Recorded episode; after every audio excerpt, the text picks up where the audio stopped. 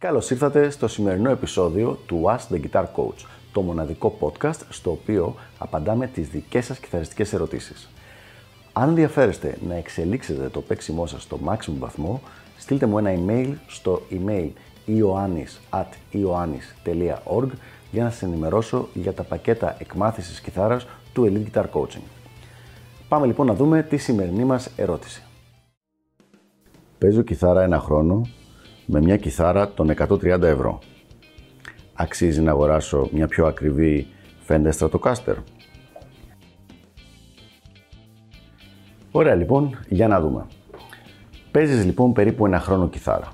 Οπότε, αν υποθέσουμε ότι παίζεις μια-δυο ώρες την ημέρα, έστω και μία ώρα την ημέρα, έχεις ξεπεράσει τις τριακόσιες ώρες ε, ενασχόλησης με το αντικείμενο.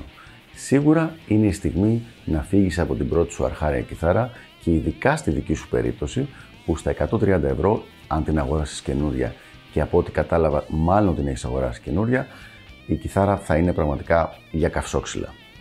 Λοιπόν, και αν κιόλας. Οπότε σίγουρα είναι μια καλή στιγμή να πάρεις κάτι παραπέρα. Ε, βλέπω ότι πηγαίνεις προς τη Fender Stratocaster. Δεν έχω καμία αντίρρηση, φτάνει να έχεις ελέγξει λίγο ότι για το είδος μουσικής που θες να παίξεις ταιριάζει αυτή η κιθάρα. Αυτό είναι κάτι το οποίο μπορείς να το δεις πάρα πολύ απλά και από τους καλλιτέχνες που τη χρησιμοποιούν στα μουσικά, στο μουσικό ιδίωμα που θες να ασχοληθείς πρώτα αρχικά, καθώς και επίσης με κάποιες απλές. Ένα απλό search στο Google θα σου λύσει την απορία κατά πόσο χρησιμοποιείται ή όχι. Για τη συντριπτική πλειοψηφία των πραγμάτων που θα έκανε κάποιος μετά από ένα χρόνο παίξηματος και για τα πιο πολλά είδη μουσικής, όπως έχω πει και σε προηγούμενο βίντεο του Ask the Guitar Coach, είναι μια πολύ καλή λύση μια Fender Stratocaster και οι παραλλαγές της ανάλογα με το αν είναι Japan, Μέξικο, Αμέρικα κτλ.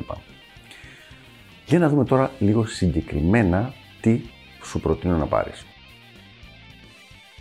Συγκεκριμένα θα σου πρότεινα να πάρεις μία μεξικάνικη Fender Stratocaster μεταχειρισμένη.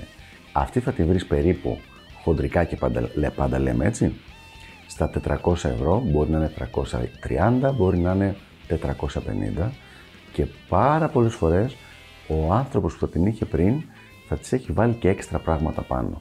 Κάποια καλύτερη γέφυρα ας πούμε, κάποια μπορεί να έχει αλλάξει τα κουρδιστήρια, σε, να τα έχει κάνει lock, μπορεί να έχει αλλάξει διά, μαγνήτες, διάφορα πράγματα. Τα οποία όλα αυτά είναι upgrades στο όργανο. Και εσύ τα παίρνεις μαζί, μαζί με το όργανο σε αυτή την τιμή περίπου που λέμε. Η κιθάρα αυτή σίγουρα, εφόσον κάνει για τα μουσικά ιδιώματα που θες να παίξεις, θα σου κρατήσει για τα επόμενα χρόνια χωρίς πρόβλημα αν της κάνεις και μια καλή ρύθμιση. Για να ενημερώνεστε κάθε φορά που ανεβαίνει καινούριο επεισόδιο, μην ξεχάσετε να πατήσετε subscribe εδώ κάτω και επίσης πατήστε το καμπανάκι ώστε να σας έρχονται ειδοποιήσεις κάθε φορά. Και τώρα συνεχίζουμε με το υπόλοιπο επεισόδιο. Τώρα, ανέφερα δύο φορές τις λέξεις μουσικά ιδιώματα. Η αλήθεια είναι ότι η Fender Stratocaster δεν είναι για αυτό το παίξιμο το οποίο λέμε shredding ή τουλάχιστον όταν μαθαίνεις δεν είναι.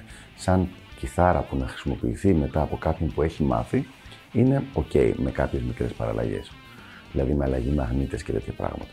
Αλλά όταν μαθαίνει κάποιος αυτό το είδος παίξηματος ή όταν παίζει death ή όταν παίζει κάτι το οποίο θέλει πολύ βαριά ρυθμικά εμ, στην ηχογράφηση και στο live, δηλαδή βαρύ ήχο, η Stratocaster λόγω του μονοπίνιου μαγνήτη και όχι μόνο και τα άλλα πράγματα πάνω στην κιθάρα δεν είναι το πιο κατάλληλο όργανο για αυτά.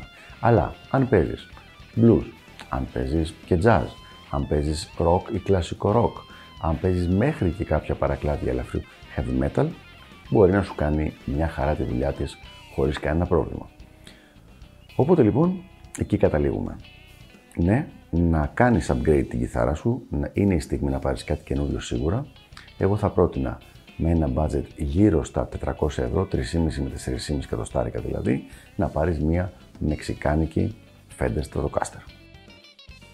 Αυτά λοιπόν για το συγκεκριμένο θέμα, ελπίζω να βοήθησα και τα λέμε στο επόμενο επεισόδιο του Ask the Guitar Coach. Γεια χαρά!